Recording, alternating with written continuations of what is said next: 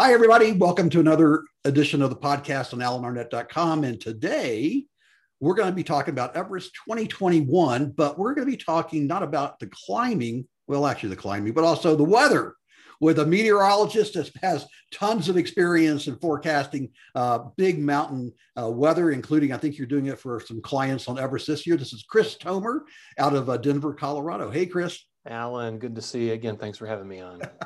so I've been on Chris's show uh, a few times, as well as you know we've climbed uh, a, a, fair number of times together here in Colorado. So Chris is Chris is not only a meteorologist, but he's a friend. So please don't hold that against him. So, Chris, um, you know, last week we had big some big snow dumped on top of base camp, about a foot or something, and that kind of stopped everybody. And this week is just like picture perfect. I mean, they're up in the Cwm at Camp One and Two, and the winds, from what I'm hearing reports, um, are like under 10 miles an hour. It's cold. It's around zero degrees Fahrenheit. But um, and then you told me that um, the headline may be for this year. Where's the jet stream?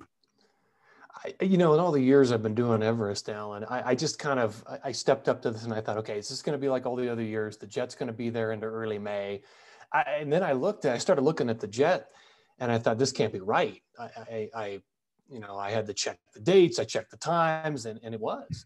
Uh, and I so I dove into the data and I thought, okay, what's going on here? Um, it looked like a giant dome of high pressure was displacing the jet stream. I mean, we're talking about a high pressure. It's like one to two sigma above the norm. Okay. This time of late April into early May. What does that mean? It means that the jet is running north, way up into, into China, and it's to the south. And so you've got Everest and, and all the big peaks right in between in this prolonged period of light wind, summitable temperature, summitable weather that could be 10 days straight and I mean, it's just like this. This is something just totally new. So, do you think this might be a repeat of 2018 when in late May, from around the 15th to the 25th, we had 11 consecutive days of summit winds under 30 miles an hour? That was the first thing that came to my mind. I thought, wow, this looks a lot like that 10 to 11 day stretch just way earlier you know, and, and you would know more about the logistics and what's in place or what could be in place in time to take advantage of this. But it looks an awful lot like that, Alan. I mean, we're talking summit winds potentially, like you said, 10 to maybe 15 miles per hour with no big jet streaks or intrusions within that time frame. So, so do you think it could last all the way through the end of May, or no? Is that, that's too far out. I think there is a time limit on this, and it might be around May 8th or somewhere in there and then it, the jet may come back for a while. And does it pull back again, or is this the biggest window we're going to see? Don't know yet. I mean, that's just so far off. So uh, I know you're not a big fan of these computerized forecasts, but they're a good uh, broad brush. Yeah, they're a broad brush. They're and they're often a point in time. There's no human interpretation to it. But uh, I'm also hearing people talk on the mountain about maybe next Tuesday. So you know, eight days from now, there might be uh, six, another six to eight inches may hit the area. So yeah, you know, um, that's that's possible, but I think what I'm seeing is just a lot of dry weather. I, I think that when you consider that you have a high pressure of this caliber, I think you have to lean more towards drier weather than predicting snow. While I think snow is possible anytime on Everest, I would lean more towards a dry forecast throughout the period. When you mentioned the, I, I know they got hit hard with that one snow, it was maybe a week ago or whatever it was. I think that's really been the exception to the rule from what I've heard from mm-hmm. people on the mountain that it's fairly dry. And even talking to a client on Makalu, he said one of the problems is just blue ice and that it's so dry there that that's kind of what they're looking at. And so I would lean more towards a drier forecast. Yeah, without a doubt, Nepal and the Himalayas had a had an unusually dry winter. Um, you know, the folks on Annapurna, uh, that was one of the issues there was they hit that blue ice, so they had to use more rope than expected to fix it, and they ran out of rope. You know, so thankfully everybody survived. They had a record uh, summit, which is another story in and of itself.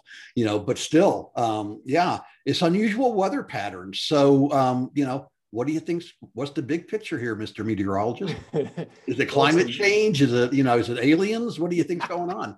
the year the jet died uh, is kind of the way I'm looking at it. Now, why, what can you chalk that up to?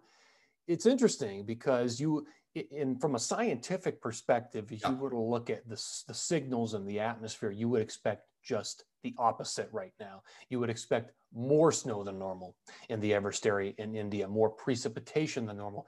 That is not the case, obviously.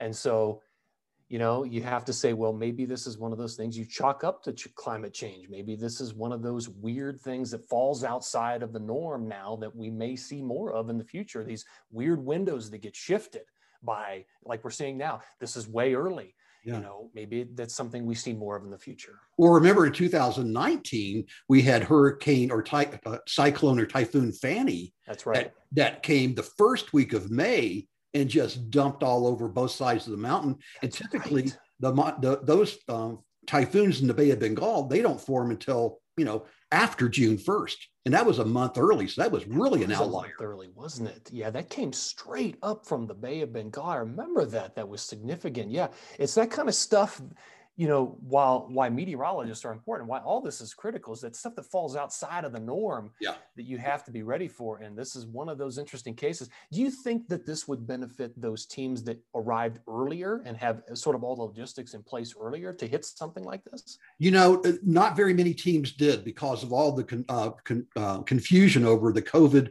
whether you had to quarantine, whether you had to have a vaccine. A lot of people held back. So actually, this year, everybody arrived typically they arrive around tax day, April 15th. And this year they didn't arrive till around the 20th, even though the icefall doctors had the route fixed to Camp 2. Um, oh my gosh, back in early April. Uh, but it was, you know, they were all dressed up and nowhere to go. Uh, and then they got there and they took, you know, they took their time like they normally do to, you know, kind of get used to 17,500 feet to acclimatize, brush up on some skills.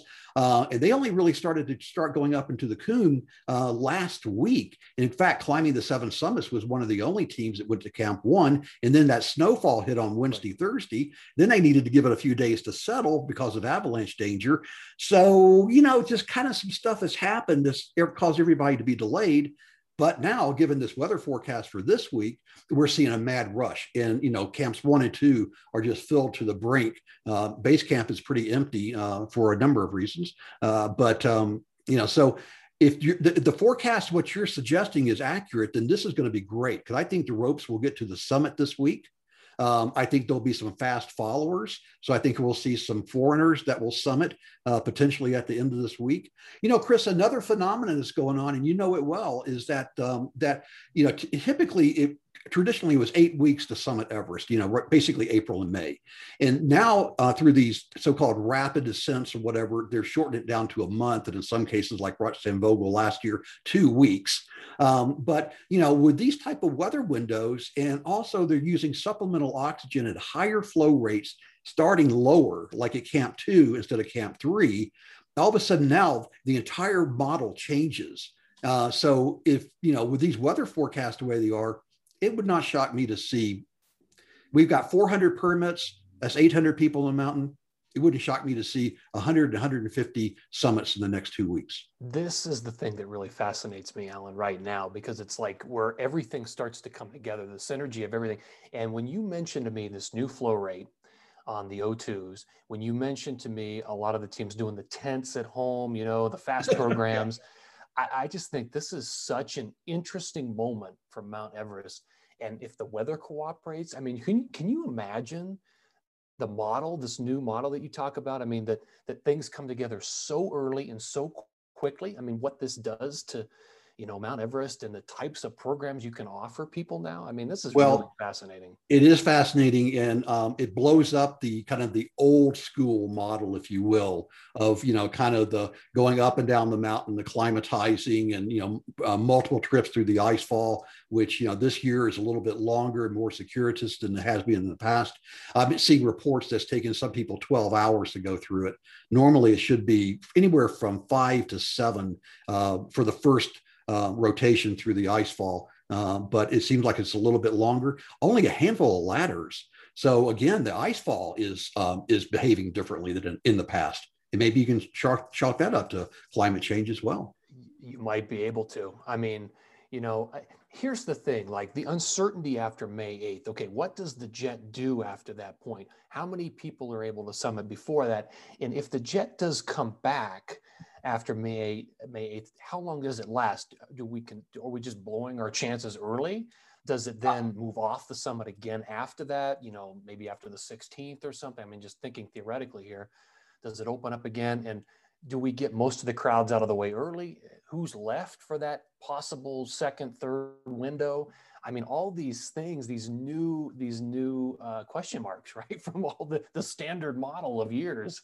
So one thing you just put in my head is that if this is one of these windows that is kind of a one and done, and then the jet comes back and it sits, it parks on top of the summit for the rest of the month, because you know basically the icefall doctors shut down the route at the beginning of June because traditionally the monsoon comes in and starts to warm up, and so the icefall becomes even more dangerous with melting and seracs falling over and all of that.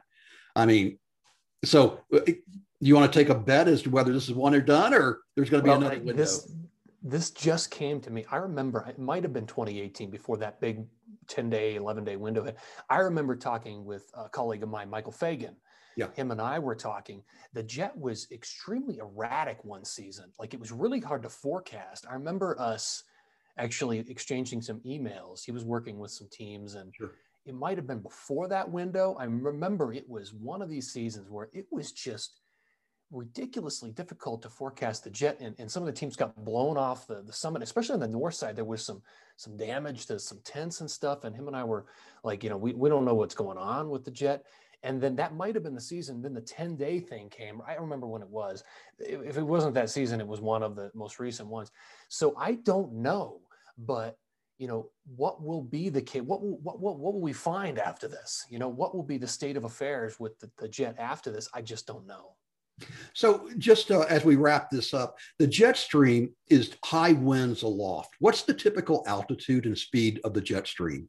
So um, the, as you know, uh, summit of Everest, 29, roughly 29,000 feet. So what we have to look at is the jet stream at 30,000 feet, uh, because even though that seems like that's way above the summit, it's really not.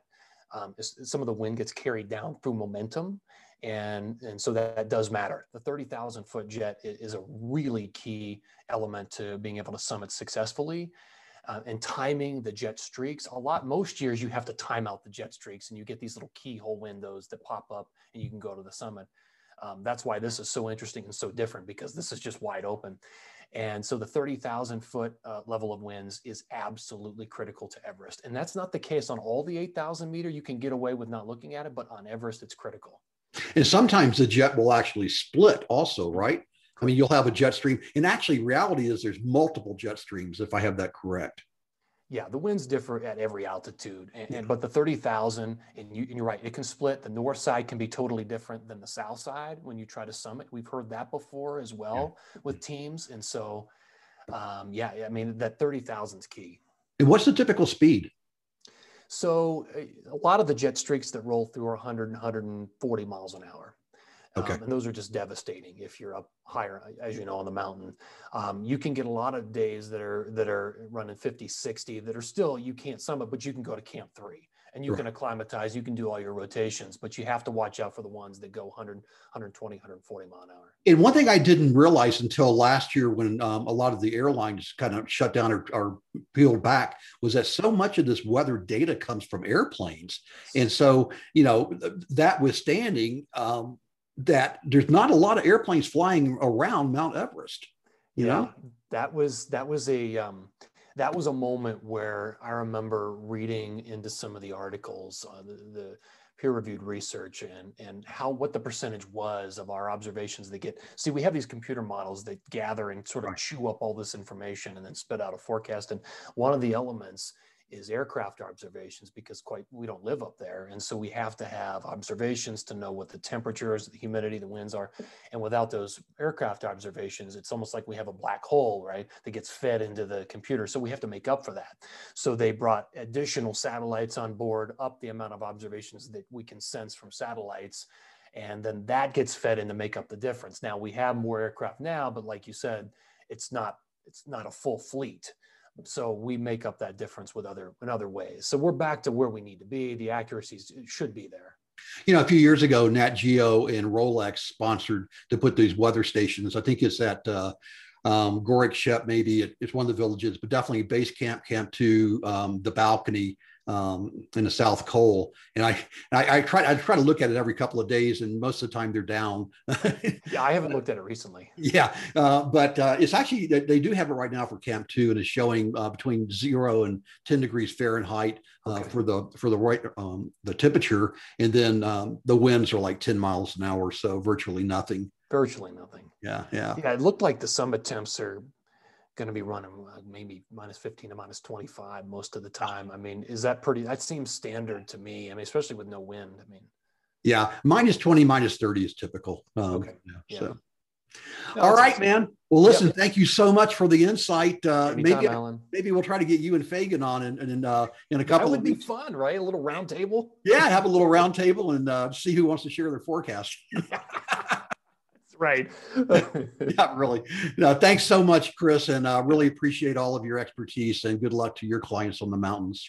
Thank you, Alan. Take care.